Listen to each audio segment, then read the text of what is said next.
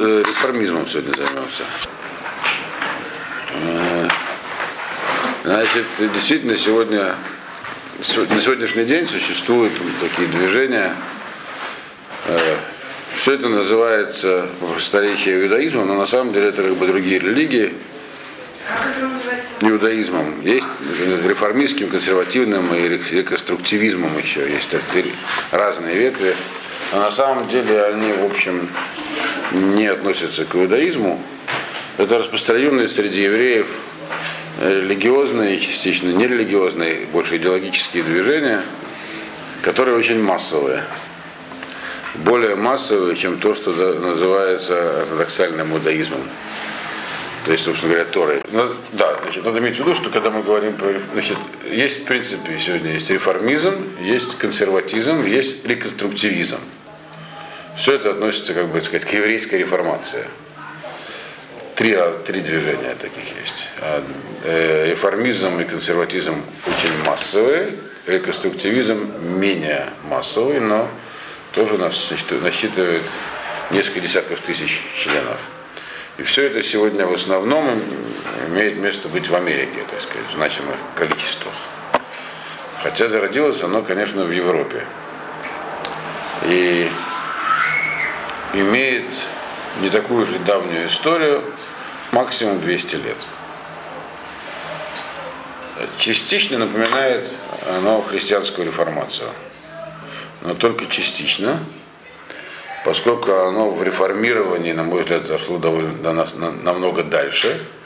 И если христианская реформация, например, с точки зрения традиционных христианских э, конфессий, как католицизм и православие, хотя и вышла за рамки христианства, но частично, они, конечно, не относятся серьезно, но все-таки это, по для нас, все это еще, все еще это христианство, то, в общем, реформизм, консерватизм, они на, на данный момент, на сегодняшний день, шли очень далеко, то есть, скорее, на мой взгляд, их можно уже считать новыми религиями, а, в общем-то, не некой девиацией от иудаизма. То есть они ушли далеко-далеко за рамки того, что называется Торой, поэтому это, в общем, новые самостоятельные религии. Они, правда, не целиком религии, потому что религия, она, в общем, как правило, базируется на вере в Бога. Просто вопрос так, как, как, как эту веру люди понимают. А там это не обязательный элемент, и вот об этом мы сейчас э, поговорим. В реформизме, консерватизме и реконструктивизме. Поэтому он частично идеологическим, но э, нужно дать в принципе, информация по этому поводу, она широко доступна, особенно исторического плана. Есть в любой энциклопедии э, и широко представлена в интернете. Поэтому исторически я только очень короткую справку дам, но больше займусь э, сутью данного явления. Исторически это, честно, связано с появлением данных. Надо иметь в виду, что все эти движения, хотя названия у них разные, они, в принципе, все происходят одного корня, и тот же консерватизм, он тоже реформизм, просто он э, реформи... в какой-то момент от, от, от реформизма откололся и стал реформироваться чуть по-другому. А, а уже от него откололся реконструктивизм, как еще одно движение. Но, в принципе, в корень всего это, это реформа, изменение. Э, что такое реформа? Реформа это значит, тут есть некое учение, нужно его подвергнуть реформации. То есть изменить его э, более или менее радикально. Это называется реформой. Так вот, все мир известно, там денежная реформа. Был один номинал денег, появляется другой. Там, или там была в Израиле, там раньше были лиры, потом сделали шекели. То есть это называется реформа, денежная реформа. Что само слово реформа, вы, наверное, знаете и так. Значит, как я уже сказал, этому явлению примерно 200 лет. Были, и до этого были всякие ереси и ответвления, но это совсем другого типа явления. Они, как правило, уходили совсем из, вовне, э, не оставаясь э, таким значимым движением среди еврейского народа. Всякие были там событианство, франкизм, широко известные, были менее известные, но они постепенно их представители переставали существовать в рамках еврейского народа. А данные два остались. То есть они по-прежнему распространены именно среди евреев, эти два, эти вот два с половиной движения. И не только распространены, но чисто количественно очень значимые, хотя качественно намного менее значимые. Почему так поймете? Они, в общем-то, появились в силу исторических э, условий, э, поскольку 200 лет тому назад, вы знаете, ну, чуть больше уже, скажем, 220-230 в Европе началась новая жизнь, связанная с французской революцией, эмансипация, то есть освобождение народов, э, появление гражданских прав, такого понятия равных, уничтожение сословного общества. Э, началось это с Франции, потом распространилось с наполеоновскими завоеваниями на всю Европу. И даже те, кто не был завоеван, завоеван Наполеоном, и те, кто потом от него освободился, все равно это влияние осталось. Это весь 19 век пошел в борьбе европейской. Как следствие, евреи тоже получили, э, в общем, э, гражданские права. Не сразу и не везде одинаково, но там уже к середине 19 века практически везде евреи были, ну, кроме Восточной Европы, естественно, то есть России, Западной Европе. Это, в общем-то, явление западноевропейское, не восточноевропейское. Евреи э, были уравнены в правах, юридически, по крайней мере, с остальными гражданами. И, и как-то многие из них понимали, что нужно как-то реагировать и жить по-новому. Это, в принципе, в еврейском народе уже в то время было такое движение, как просвещение скала, которое стремилось э, э, как бы привести евреев к более удобоваримому виду для окружающих народов за счет при помощи привлечения их к просвещению, то есть э, образованию на западной обычной манере. То есть сделать еврейское общество менее замкнутым они хотели, видели в этом благую задачу. В самом еврейском мире религиозно велись по этому поводу споры, вы знаете, он про это говорил уже, когда говорил лекцию про евреев и Наполеона вам рассказывал, помните, как воспринимали его нововведения, были два разных лагеря. И тот лагерь, который был расстроен резко сказать, антинаполеоновский как раз и указывал на то, что там, где происходит эмансипация, то есть свобода, равенство и братство, там начинается отход от Торы. И, э, это, то есть это был такой исторический процесс. Э, и хотя шло это из Франции, но набрал он силу, прежде всего, в Германии. Э, в общем, еще в самом начале XIX века. В чем состояла, как бы говоря, идея реформизма. Э, идеологи появились несколько позже. Э, их было два главных. И один из них был Гейгер, второй Хильц, я все не забываю его фамилию, не так важно. Они спорили по поводу того, насколько возможно реформировать иудаизм. Почему они, прежде всего, хотели реформировать иудаизм? И в чем они видели эту самую, в чем, прежде всего, должна произойти реформа? Идея была в том, чтобы убрать из еврейской жизни все э, элементы, которые евреев обосабливают от других народов. И, в общем-то, они видели в этом, э, э, в этом был элемент такой как бы положительный с точки зрения. Они считали, что с этим, если эти элементы, отделяющие евреев от других народов, убрать, то исчезнет почва от антисемитизма. Это была еще одна попытка бороться с антисемитизмом впоследствии также оказавшаяся э, неудачной. Вот. Но были и другие элементы в этом их желании. Что нужно было прежде всего убрать? Э, на данный момент, когда это все начиналось, вопрос веры в Бога не вставал. То есть это никто не, не отрицал значит, тогда, что в общем в Бога нужно верить. Что Он сотворил небо и землю и дал нам заповеди на горе Синай, которые нужно выполнять. Э, я не буду специально говорить там, про ранних просветителей типа Моше Мендельсона. Это все можно прочесть легко в литературе, я очень коротко сейчас пишу. Э, главное, в чем они видели задачу свою, как я сказал, убрать препятствия. Раз нам сейчас дали возможности жить как все, то есть это конкретная совершенно вещь. Если до этого был ограничен, ограничен список специальностей, которые могли заниматься евреи, возможности их э, интегрироваться в общество, государственная служба э, и род деятельности, это таких два важных фактора. Как, грубо говоря, жить можно. Теперь эти вроде бы формальные ограничения отпали. Они действительно, евреев появилась широкая возможность интегрироваться в общественную жизнь, которая была вокруг них, юридически, по крайней мере. Но, тем не менее, сам уклад жизни евреев этому мешал. Как э, соблюдать шаббат, находясь на государственной службе или в прусской армии, например, будучи офицером. А как потом, в, в итоге этих самых реформ начала века в прусской армии стало много евреев-офицеров. Э, как э, быть законами кашрута с шаббатом, когда все, в общем, весь окружающий мир празднует, э, отдыхает в воскресенье, а мы в субботу. То есть возникало много таких, эти, все, все эти вещи, которые евреев делают особенным народом, как и написано про нас в истории, Амлавада Дишкон, народы, живущие отдельно, с их точки зрения они обосабливали евреев, и обособленность приводила к неприятию евреев окружающему обществу. И поэтому для того, чтобы от этого избавиться, нужно провести реформу. Самая простая здесь, можно было просто креститься, что многие делали, например, поступили. Бы, пред, предтеча реформизма был соблюдающим евреем, Маша Мендельсон. Дети его все крестились.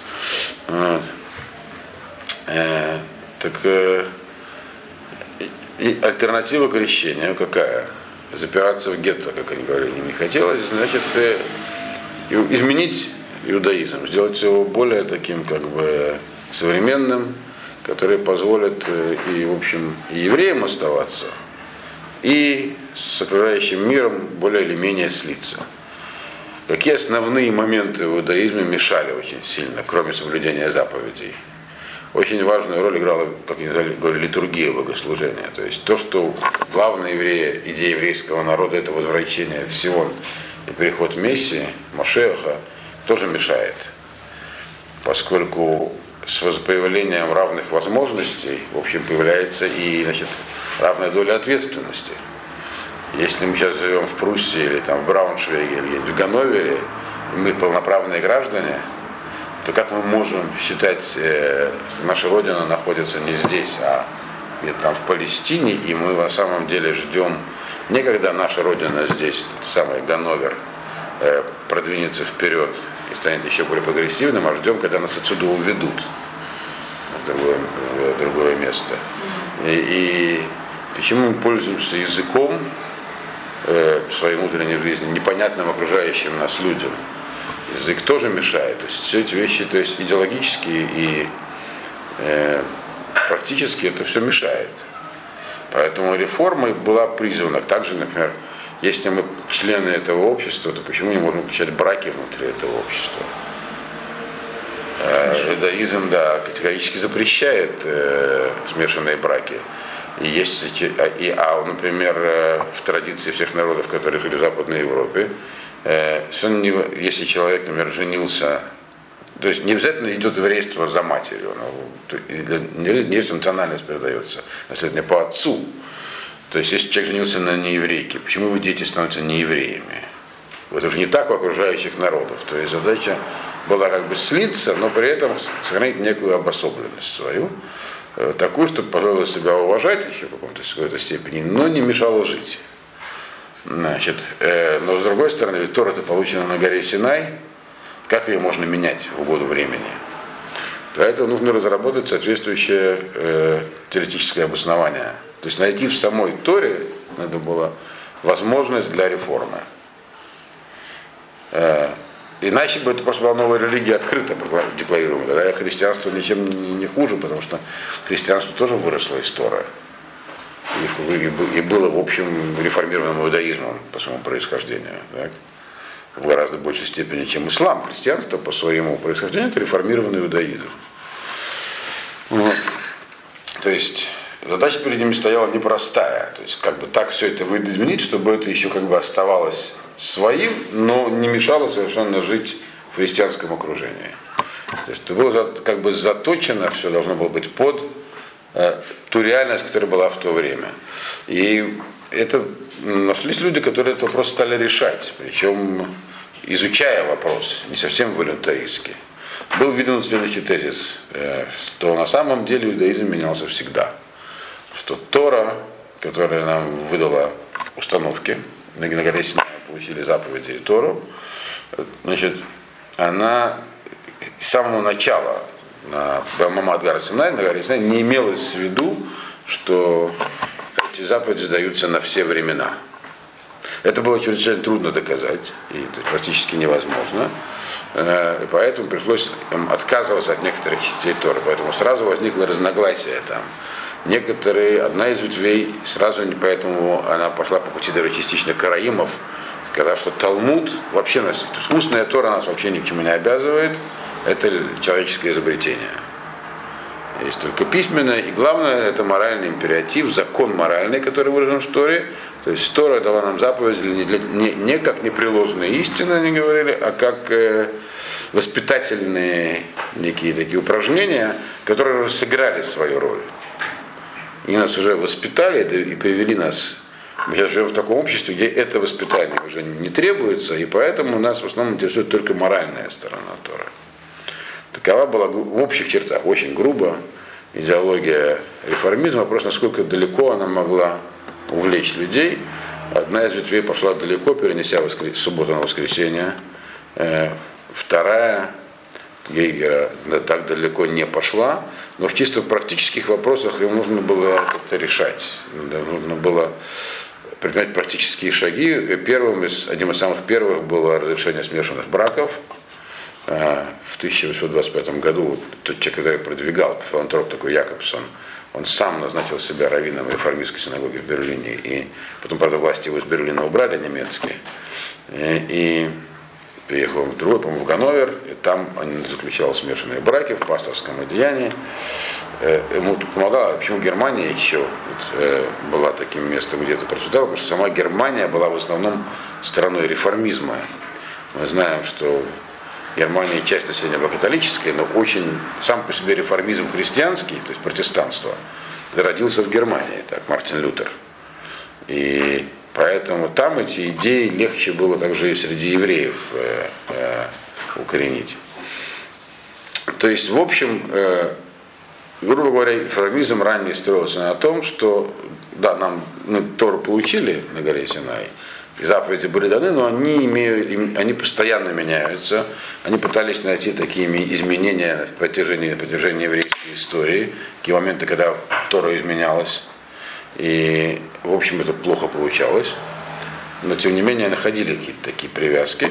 Самый главный тезис, что э, в настоящий момент данные заповеди, большинство из них не являются обязательными, поскольку этот моральный урок, который надо было извлечь, сегодня он в обществе уже и так присутствует.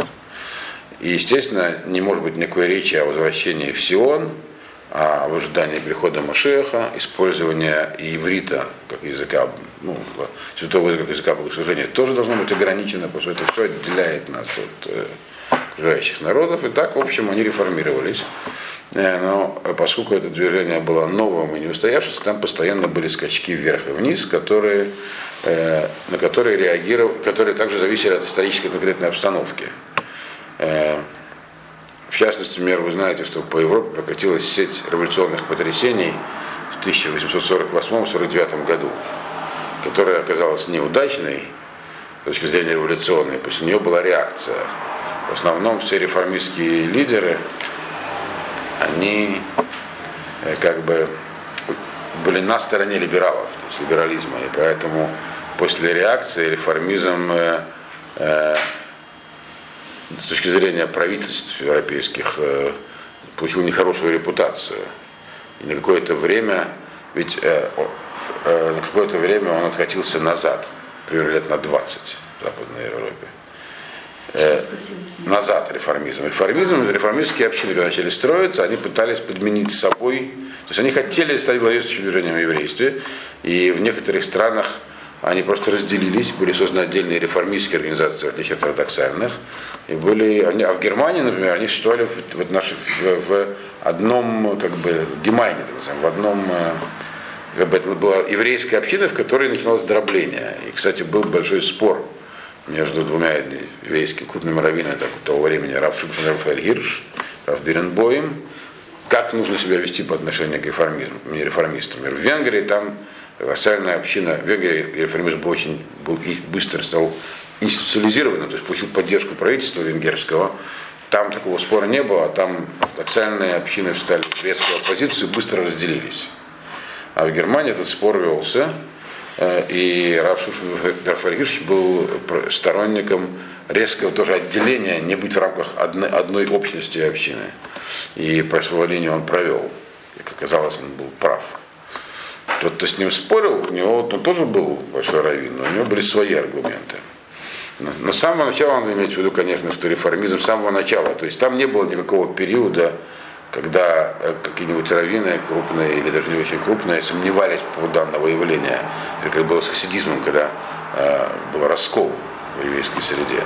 Здесь, в общем, все однозначно сразу, суть этого явления была сразу понятна, и оно сразу вызвало резкую оппозицию с ортодоксального еврейства, и поэтому никогда не было попыток примирения даже это движение сразу было поставлено вне рамок Торы, изначально, никто не мог ошибиться в этом вопросе.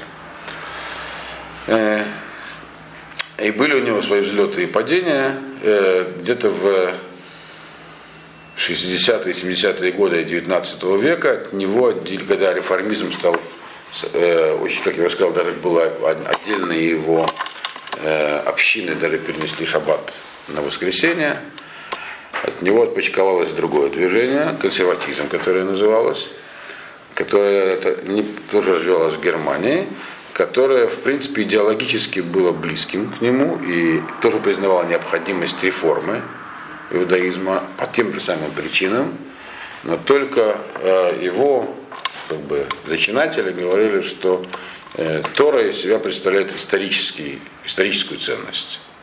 И поэтому все, что можно сохранить, что не мешает жить, нужно по возможности сохранять, консервировать. Э, как, э, консерватизм? Да, это как я объясняю, откуда он взялся. То есть консерватизм это некое, не некое отдельное движение, оно отпочковалось от реформизма в той же Германии э, в 19 в середине 19 века, ну, скажем так, в конце, в конце третьей четверти 19 века в Бреславу, это очень называется Вроцлав, тогда это был немецкий город, а сейчас польский, зародилась.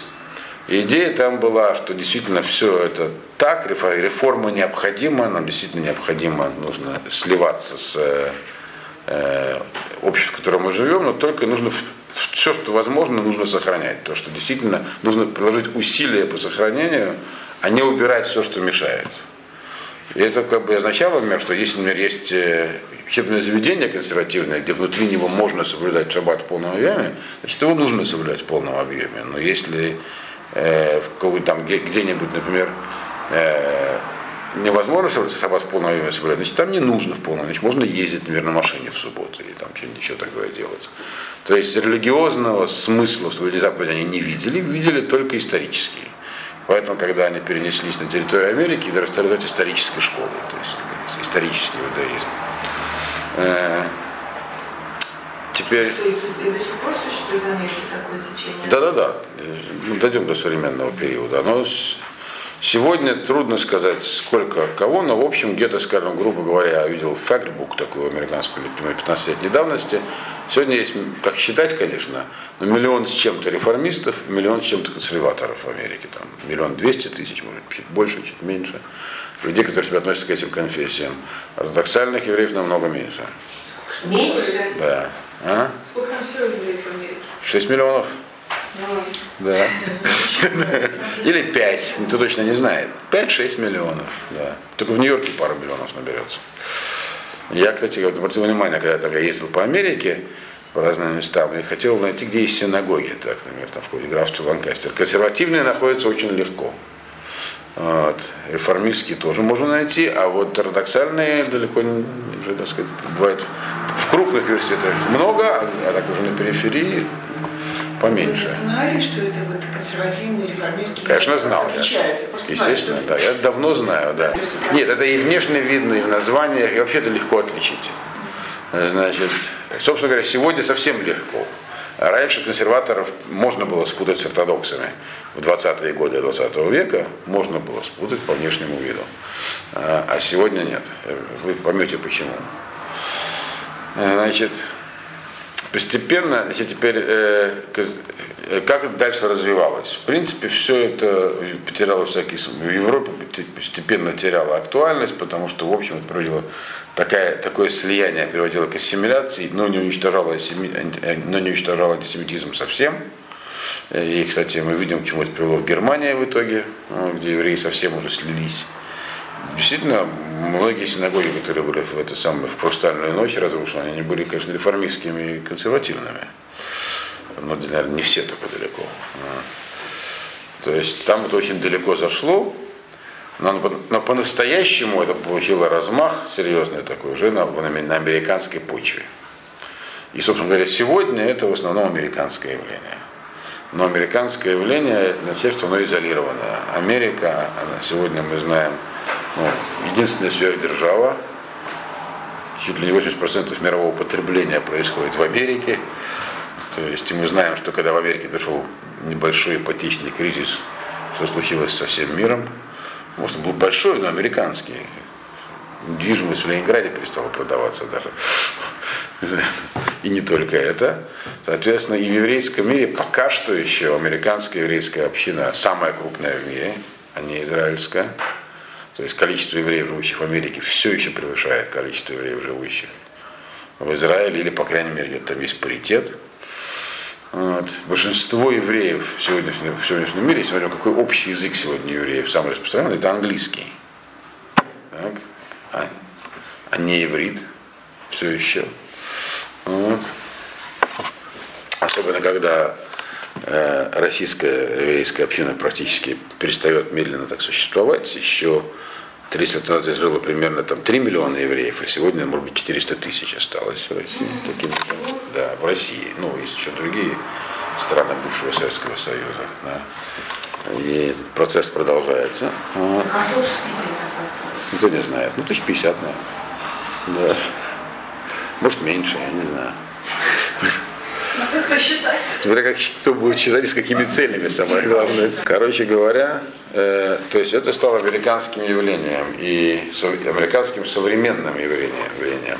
И, в общем, он трансформировался сильно. Вначале поговорим про реформистский иудаизм, потом коснемся остальных ветвей этого реформизма, именно консерватизма и реконструктивизма. Значит, во-первых, прежде всего, элемент веры в Бога перестал быть обязательным. То ли он есть, то ли его нет. Они стали в основном агностиками. Э, Не, в- основном, но многие, например, был опрос реформистских раввинов, примерно где-то 80-е годы, на, был вопрос, верите ли вы в Бога. Просто среди реформистских рабаев, раввинов. По большей части их женщины, надо иметь в виду серьезно, это такая женская работа считается.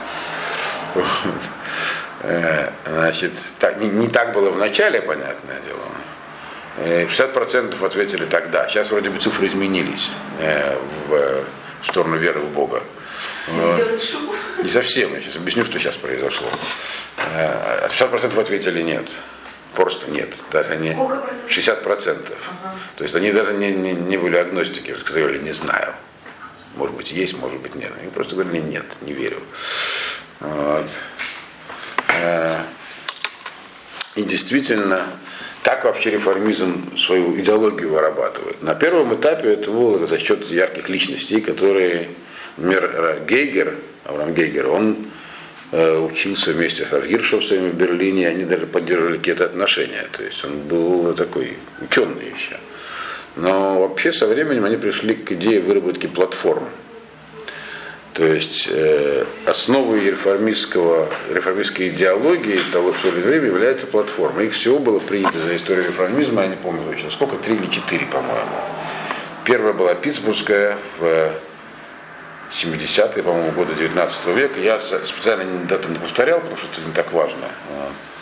Значит, она э, вот как раз была такая, э, они были резкими противниками сионизма, когда появился сионизм. Это понятно, это вытекает из их представления о том, что они должны жить там, где живут, и сливаться с местным населением. У, пере- допускался перенос э, субботы на воскресенье, максимально убиралась еврейская атрибутика из всего богослужения. Э, и вообще стремились, так, они стремились быть больше похожими на христианских протестантов в внешних проявлениях. Э, Потом была принята еще одна платформа где-то перед войной. Она уже была гораздо более просионистская. Про- После войны они вообще встали на, сионистскую, на сионистские рельсы. Э, И сегодня являются рьяными сионистами. Значит, Э, то есть они, причем платформа, они официально называется платформа, это так называется платформа, то есть собираются, у них съезд, у них есть свое учебное заведение, значит, э, как называется, колледж, э, объединенный колледж э, еврейский. Э, Платформа это не означает, что это некое обязательное установление. У них синагоги пользуются, они их называют, их правда, называют храмами.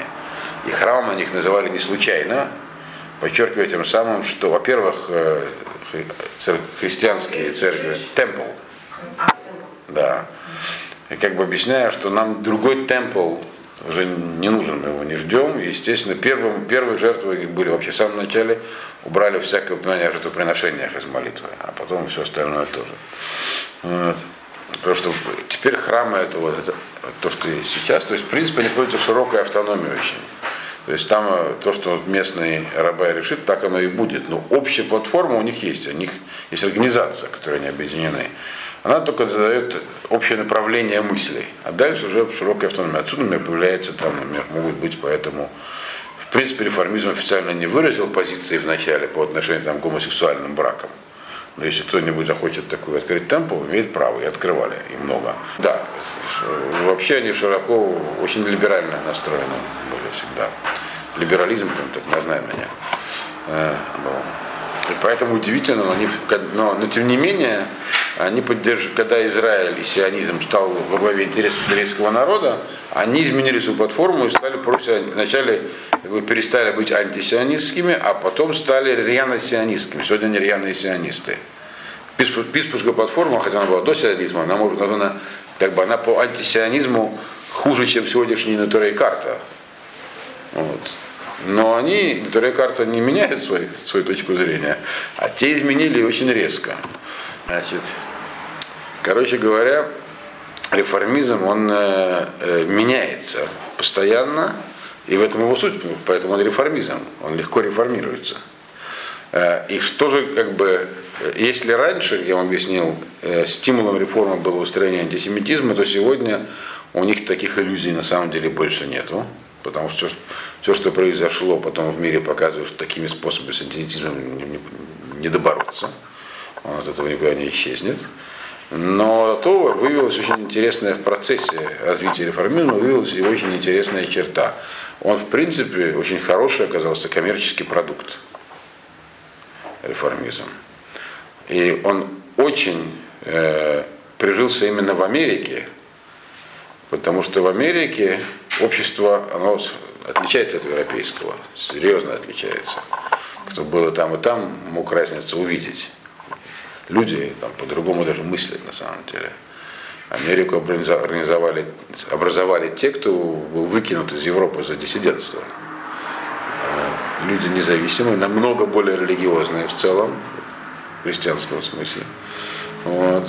Э, И религиозность специфическая, там разные, в основном протестантские как раз такие конфессии, всякие такие, радикальные часто очень. Вот. Э, те, кого называли в Англии пуританами, и там много разных подразделений. Вот. Э, В таком обществе действительно оно как бы оно человек, э, особенно в начале 19 века, в начале 20 века и в 19 человек должен какой-то конфессии принадлежать.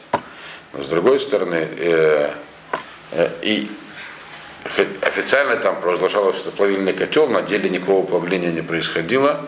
Э, Люди в основном жили по своим общинам. И э, поэтому очень удобным оказалась такая религия, которая позволяет э, сохранять свою национальную аутентичность, то есть быть членом общины и при этом практически ничего не требует. Даже меньше, чем христианство требует от своих адептов. Вот. В этом А ассимиляция не происходит? ассимиляция происходит стремительными темпами. Еще в в 30-е годы реформисты признали в одной, в одной из своих этих самых платформ, что тот, кто родился в браке с нееврейкой, все равно еврей. И вообще можно по-любому выбирать национальность и так далее. Поэтому сегодня точное количество евреев посчитать в Америке нельзя. Э, Ассимиляция, конечно, происходила, но тем не менее эта вещь была удобной и, главное, коммерческий продукт очень хороший. То есть поэтому реформизм еще был таким приспосабливаем. Он, в принципе, приспосабливал себя к требованиям э, людей. То, что сегодня продается хорошо, то есть то, что сегодня люди ищут, то мы им предоставим. Они не связаны никакой догмой, не связаны никакими заповедями, э, поскольку они реформисты. Если один раз уже было в своем 19 веке да, как бы ими разработано учение о том, что вообще-то Тора состоит в том, чтобы применяться каждый раз в этом, в чем сила Торы, а очень на горе Синай, чтобы каждый раз меняться так, чтобы соответствовать времени, как они говорили. Так и будем меняться и соответствовать времени. То есть это как бы, это как бы основная черта реформизма.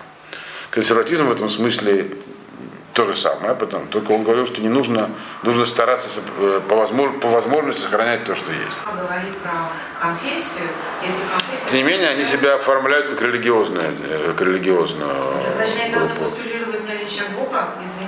Они говорят, что это лично, в принципе, как я, я, как я понимаю, официально они признают агностицизм. То есть человек имеет право сомневаться, считать так или это, или считать, что Бог может быть есть, но это никак не влияет на мои поступки. То есть там просто широкий спектр мнений. Они, поскольку прежде всего либералы, то они, в общем, не настаивают на том, чтобы человек имел четко выраженное мнение. Они только считают, что нас, вот, как еврейская общность, сохранила способность нашего учения, нашей, как называете ее верой, как хотите, приспосабливаться к обстоятельствам. То есть они как бы, такую вещь говорят интересную, что вот раз мы приспосабливаемся, для счет этого мы сохранились и продолжаем сохраняться. В последнее время ситуация у них изменилась. Интересно, как она изменилась. В последнее время, мне 20-30 лет последних. Значит, прежде чем мы займемся тем, что с ним произошло в последнее время, коротко коснемся того, как развивался консерватизм, чтобы понять, что это такое. Консерватизм, я уже сказал, он в принципе тот же реформизм, с тем же отношением к вере в Бога, но только он как бы утверждал, что все, что наш, наши обычаи, взгляды, даже, даже Талмуд имеют историческую ценность. Это не просто так. Раз наши предки так долго жили, значит, это имеет смысл, по крайней мере, такой, как бы, хоть музейный, но сохранять. Нельзя просто так отказываться от своего исторического наследия. В рамках этого они, в общем, действовали. В Америке фактически толчок большой к развитию консерватизма. У них они организовали там, открыли там такое заведение учебное, называлось Jewish Theological Seminary, еврейская теологическая семинария, и пригласили теологическая семинария, это было в начале 20 века, и пригласили возглавить его довольно известного ученого Соломона Шехтера, если вы про него слышали. Знаете, кто такой Соломон Шехтер, нет? Человек, который прославился тем, что достал каирскую генизу, который до сегодняшнего дня еще дает хлеб палеографам, всем еврейским, изучают. Каирская гениза, коротко, это под Каиром, вот там, в этом местечке была старая еврейская синагога, ли не с 5 века, где на чердаке хранилась, на чердаке была гениза, то есть здесь куда сбрасывали выше, выше из употребления свитки, рукописи, которые нельзя выбрасывать из книги святость.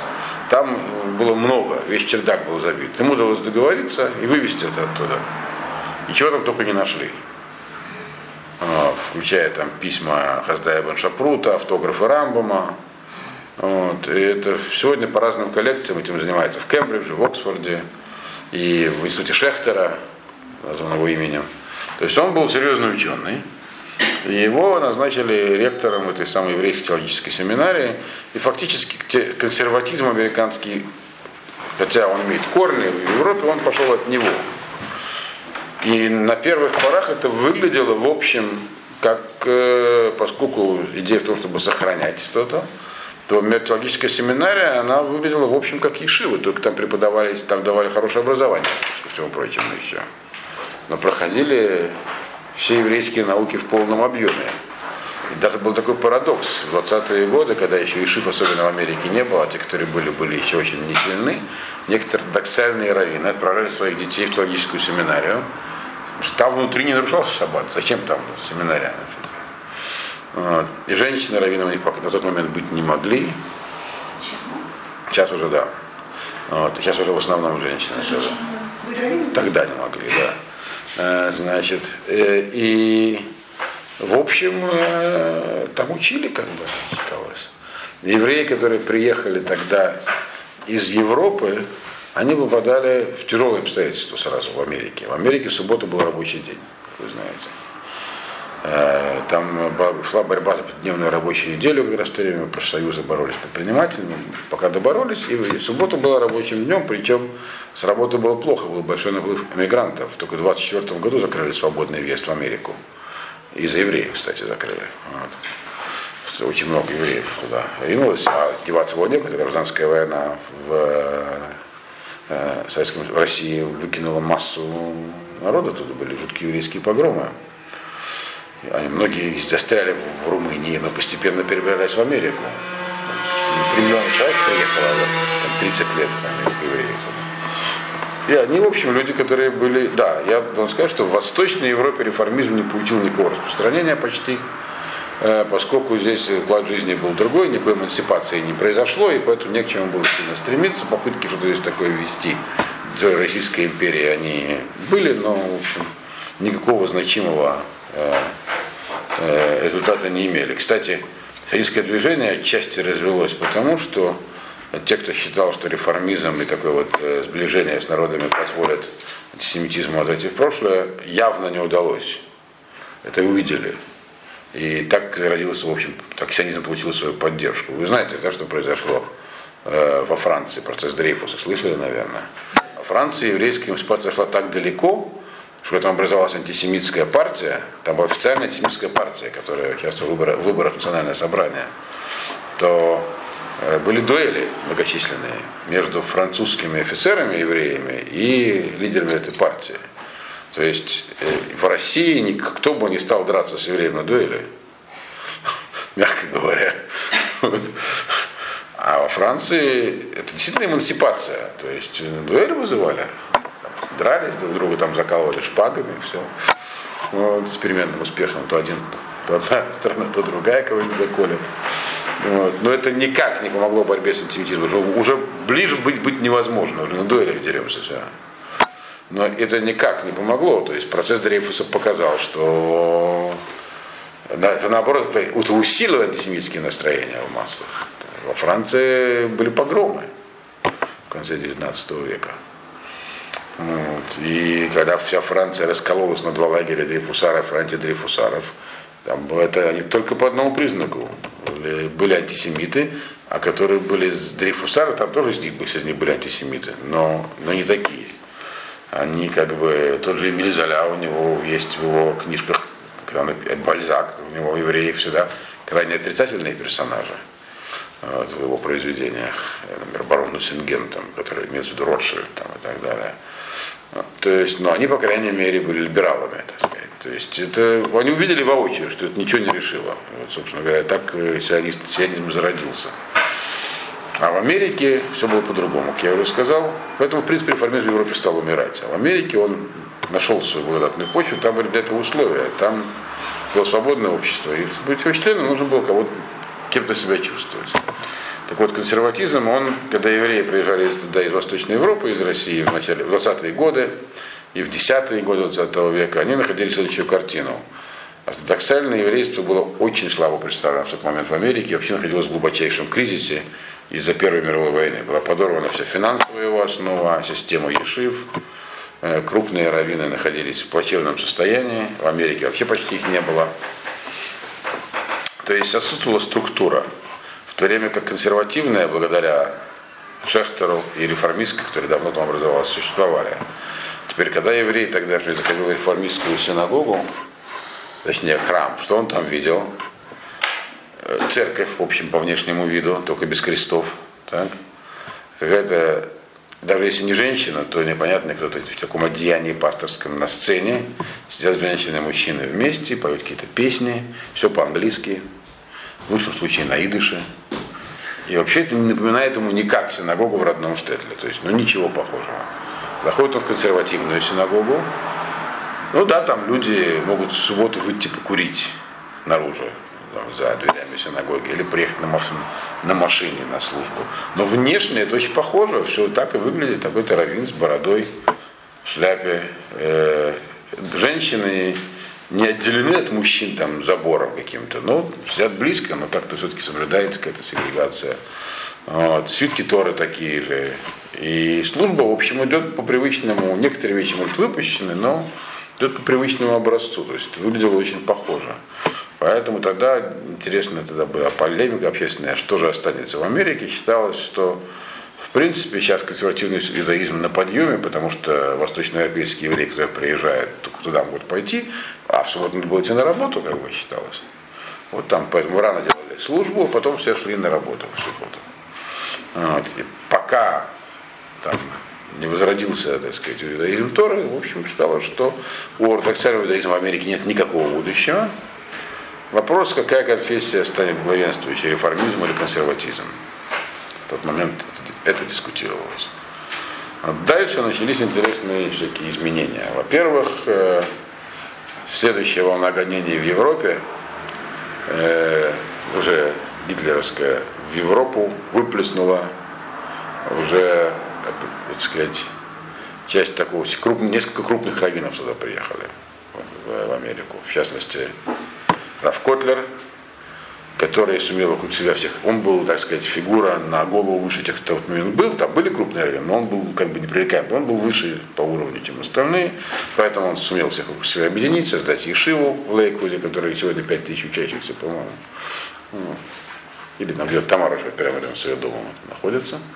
Да.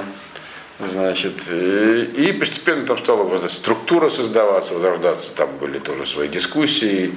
Ортодоксальные синагоги того времени в Америке представляли жалкое зрелище. Как рассказывал Раф Берл Вайн, его отец был раввином ортодоксальной синагоги в Чикаго, одной из немногих, говорит. Центральной частью там была плевательница. Там такие приехали грубые такие бывшие бендюжники, все время плевались, там сморкались и так далее. Выглядело это очень, говорит, неаппетитно все, но их дети получили образование, и многие из них э, не ушли вовне, и они захотели тоже по-своему реформировать что-то такое. Э, но только не как реформисты. Они создали такое движение, называлось Young Israel, и как бы они как бы изменили в чем числе такой внешний вид, лицо американской ортодоксии, естественно, не меняя Торы и заповедей. Вот. Он говорит, когда мы переезжали говорит, в новое здание, которое построили для синагоги, Рабрылван рассказывает, то первое, что мой отец сказал, что надо, чтобы там не было, чтобы там не было плевательниц. Вот, то есть удалось, опять же, где-то в конце 30-х годов уже, удалось, уже была отстроена структура еврейская.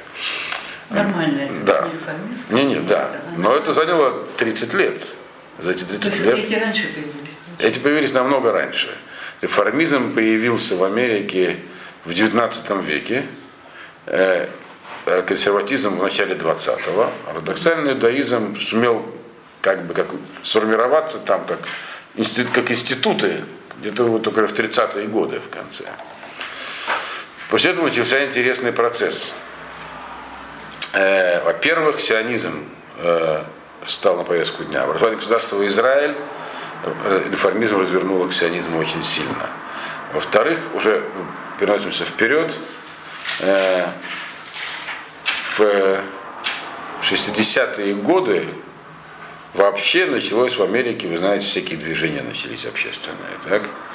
Э, Америка стала жить уже совсем неплохо, и сегрегация, например, расовая отменена официально в 50-е годы только в Америке по отношению к неграм. Это сказалось также и на евреев. И э, стало можно, в общем, есть, например, сохранилась Шувара Бавши Фейнштейна. Одна женщина, которая работала в банке, она была вдовой или разведен, по-моему, вдовой. И она ходила в парике. Руководство банка запрещало ей находиться в банке в парике. Вот. Да, все. А почему? А уж находиться в банке в кипе или где в любом госучреждении было невозможно в Америке. Это еще 50-60-е годы. Вопрос был, можно ли, поскольку она вдова, на работе ходить без парика. Вот. Э, Сегодня, я, честно говоря, не помню. Сегодня, по-моему, да. Сегодня, например, это даже немыслимая вещь. Сегодня там заходишь в банк, там хоть там в тюрбане, хоть в кипе, там вообще с морские хасиды. Там. Но вот религиозные всякие эти самые проявления сегодня никому в голову не придет там еврею запрещать, там, не знаю, приходить на работу в шляпе или в кипе, или заказывать себе кошерное питание. Тогда это было не в порядке вещей. То есть это показывает, что мир изменился. И это отчасти из-за того, что в 60-е годы все движения очень увязаны. Началось массовое движение молодежи во всем мире, всякие поиски, всякие духовные. Вы всем хорошо известно движение хиппи, так, дети цветов. Э, битники, хиппи, молодежная волна 68 года. Это привело к очень интересным последствиям. И прошла интересный сдвиг такой вообще в западном сознании. Начались поиски истины, что называется. И это интересным образом поменяло расстановку сил э, среди этих вот реформистских, консервативных движений. Что означает поиски истины? Частично это означает возврат к истокам. Мне известно, что когда э, что-то происходит в большом обществе вокруг нас, это неизбежно как-то влияет на еврейское общество. Потому что написано, что мы живем отдельно, отдельно, подчеркиваю, не означает изолированно. Это как бы мы живем не в другом мире, мы живем внутри людей, но как бы мы должны как в пузыре быть. То есть влияние, взаимовлияние должно происходить, но мы должны его контролировать.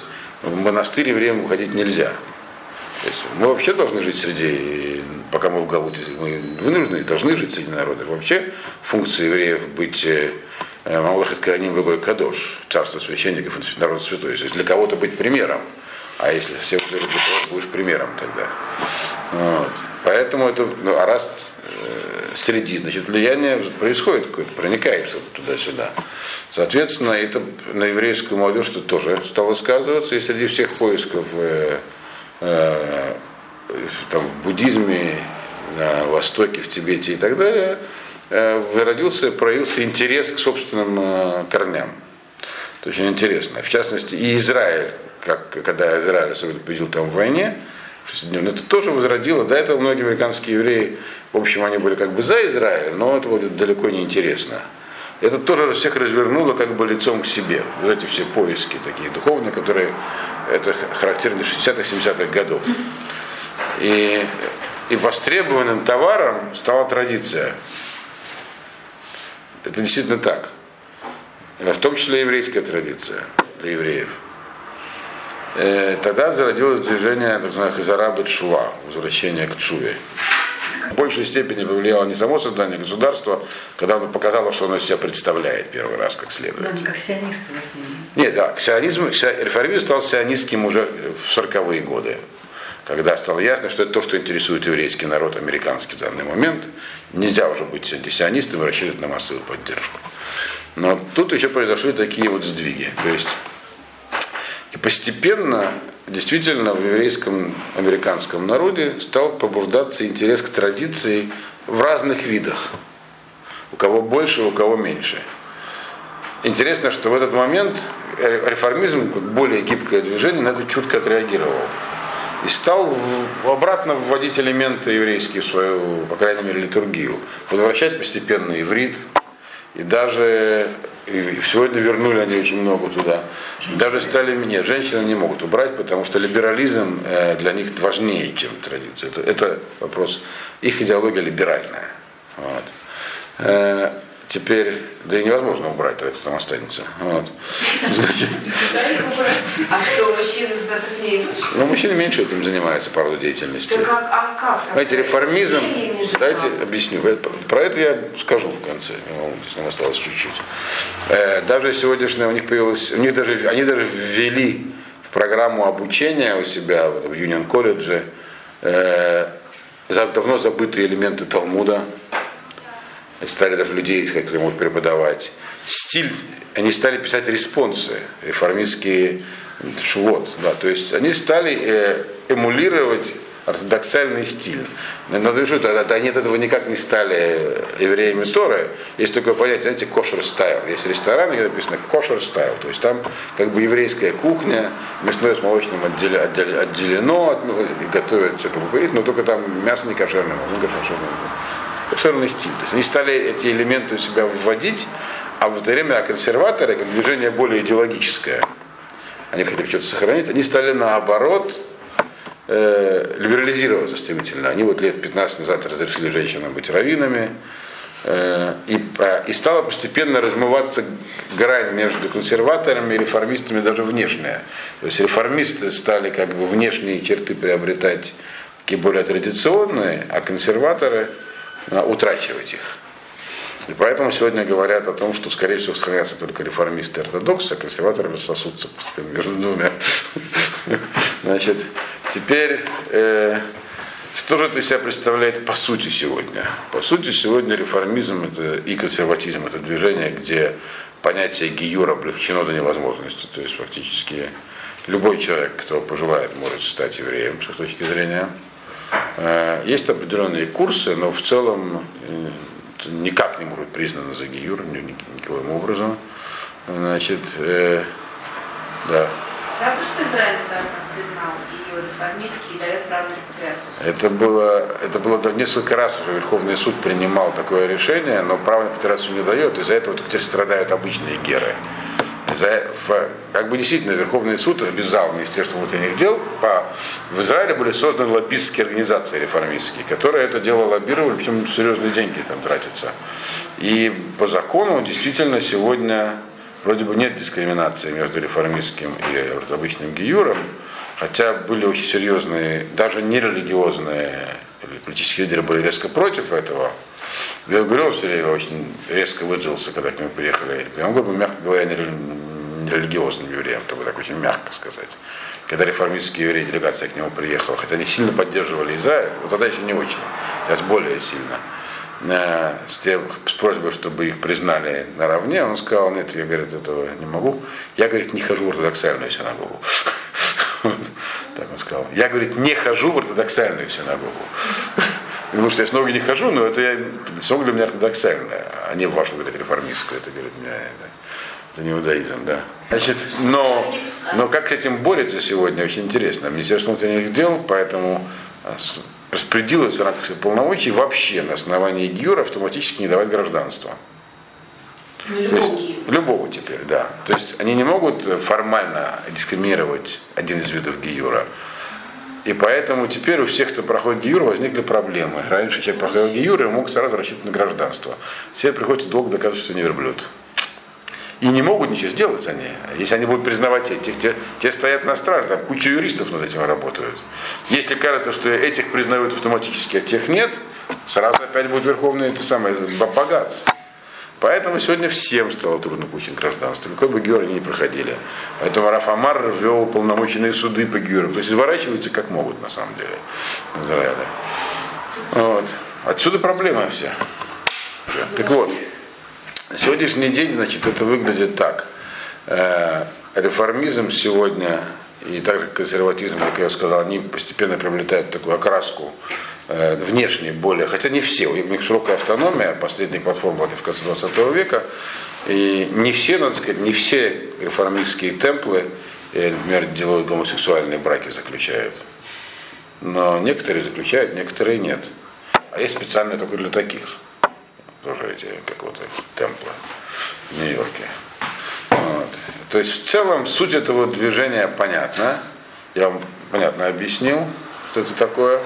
Консерватизм, в принципе, ничем не отличается с точки зрения идеологии, но в последнее время он теряет свою традиционную внешнюю окраску, становится более таким реформизмом. Э, к чему это придет дальше, сказать трудно, но поскольку это движение, оно такое, как я уже сказал, гибкое, то оно и будет дальше по обстоятельствам. Бич реформизма – это смешанные браки и ассимиляция, поэтому они так сказать, только появятся, как исчез, и исчезает следующее поколение. Она родится, следующее исчезает. Надо иметь в виду, что задействованность, то есть ортодоксальный иудаизм все-таки количественно меньше, но это разные абсолютные явления. В особенности для консерваторов, то есть, хотя они, там, их там миллион с чем-то, но их как бы задействованность в данном движении, она очень низкая. Фактически они появляются в своих э, культовых учреждениях раз-два в году. Там, на high holidays, там, это, кстати, я видел в Балтиморе, там только парк Хейтс, там стоят такие громадные эти самые реформистские темплы, пустые, там, и синагог, там тоже много нормальных, но они забитые такие. То есть для обычной религиозной еврея он ходит постоянно в синагогу, и вообще не в жизнь какой-то обращается. Для формиста это что-то такое, такое, где там иногда входит в, шаб, в шаббат, кто в воскресенье, там кого как, у кого когда шаббат. Но в целом их задействованность в общественной жизни она минимальна, поэтому их количество оно не сильно влияет на так сказать, их э, реальную жизнь. У консерваторов чуть большей степени. Э, Э, но тоже они пустуют у них эти дома, но они в большей степени задействованы в своей жизни, чем реформисты, но все равно далеко им до ортодоксов. Э, Поэтому они, в общем, большого будущего не имеют, хотя активно применяются к обстоятельствам. И, но у них э, одна форма деятельности, она безусловно, все платят взносы членские. Поэтому у них очень приличные средства аккумулированы в их руках которым ищет применение. В частности, развивают разные программы по распространению собственного влияния. Захват Израиля, Израиля для них одна из приоритетных задач, чтобы их там, и там были признаны наравне с официальными времена. Там. В смысле? Ну, захват в смысле захватить позиции там. Они все еще там находятся в неравных позициях далеко с ортодоксальным иудаизмом. Они пытаются это дело исправить, строят свои центры, темплы. Приезд русской Алии для них был э, очень находкой. Они туда какой-то народ завлекают как всякое движение такого типа, они стремятся распространяться, как Кока-Кола. Я объяснял, что это коммерческое движение. Чем больше членов, тем больше приход, как бы. Тут с этим все понятно. Так они сейчас А. религиозные? И религиозными они не могут стать по определению. Они могут больше или меньшей степени атрибутику перенимать. Надо понимать, что тоже они не стали внешне выглядеть как ортодоксальная община, но просто, если раньше они совсем были похожи на церковь, теперь они стали больше применять ортодоксальную религиозную атрибутику. Э, В это, в это- из-за этого у них теперь, я не знаю последних данных, но можно пред- предположить, так я слышал такие вещи, что уже не 60% скажут, что Бога нет, а может быть только 20 или 30. Появилось там больше агностиков, мне кажется, которые скажут, наверное, есть. Ну, может быть и нет. Значит, вот такие с ними произошли э, изменения, которые дальше, в общем, будут продолжаться. К чему это придет, мы узнаем. Еще есть одно движение мелкое реконструкционализм, рек- реконструктивизм, которое зародилось 30-е годы, это реформизм подпускалось. Там есть свои особенности, в принципе, консерватизм, точнее. Вот там у них есть такое, очень в кампусах популярных университетских. Человек должен, может выражать свой иудаизм любым доступным ему способом. Вот, вот танцы там еврейские, там медитация, что-то такое. Но это, оно, их всего примерно 40 тысяч сейчас осталось. Значит, а эти движения более мощные в количественном отношении, но в целом надо иметь в виду, что количество евреев в Америке и в мире сокращается. Еврейский народ идет на убыль. Вот. Да, на на убыль количественно. И при этом количество ортодоксальных евреев непрерывно и быстро увеличивается. То есть за счет кого идет уменьшение, сами понимаете. Вот, поэтому к чему это приведет в дальнейшем мы увидим. Но в целом сегодня, э, если в 19-20 века это движения были, которые представляли из себя угрозу для аутоничной Торы, сегодня они себя такой угрозы не представляют, совершенно очевидно. Э, Сегодня не может быть отхода от Торы в пользу консерватизма или реформизма. Может уход никуда, такое бывает. Вот, но туда нет. Вот сегодня эти движения, в общем, работают сами на себя, завоевывают, пытаются завоевать новые рынки в развивающихся странах, типа России. Вот. И, и, в общем, э, с точки зрения идеологической, как я уже сказал, они, в общем, сегодня не вредны. Не так вредны, как раньше, но полезными их не назовешь. А когда-то они были вреднее христианства намного. Почему? Потому что это христианство человек не пойдет из иудаизма просто так. А туда пойдет, потому что они... Да, потому что они, особенно консерватизм, который даже и внешне, в общем, эмулировал форму очень, так сказать, хорошо. Сегодня это уже теряло актуальность. А? Правда, в Америке народ, сам по себе народ, он в этом плохо разбирается. И, например, перетек- перетекать люди могут из консервативной, простые люди, неграмотные, приедут в какое-нибудь место, и там нет ортодоксальной ноги, есть только консервативные. Могут туда ходить. Потом переедут в место, где есть ортодоксальная, о, теперь будет быть ортодоксальная. Вот.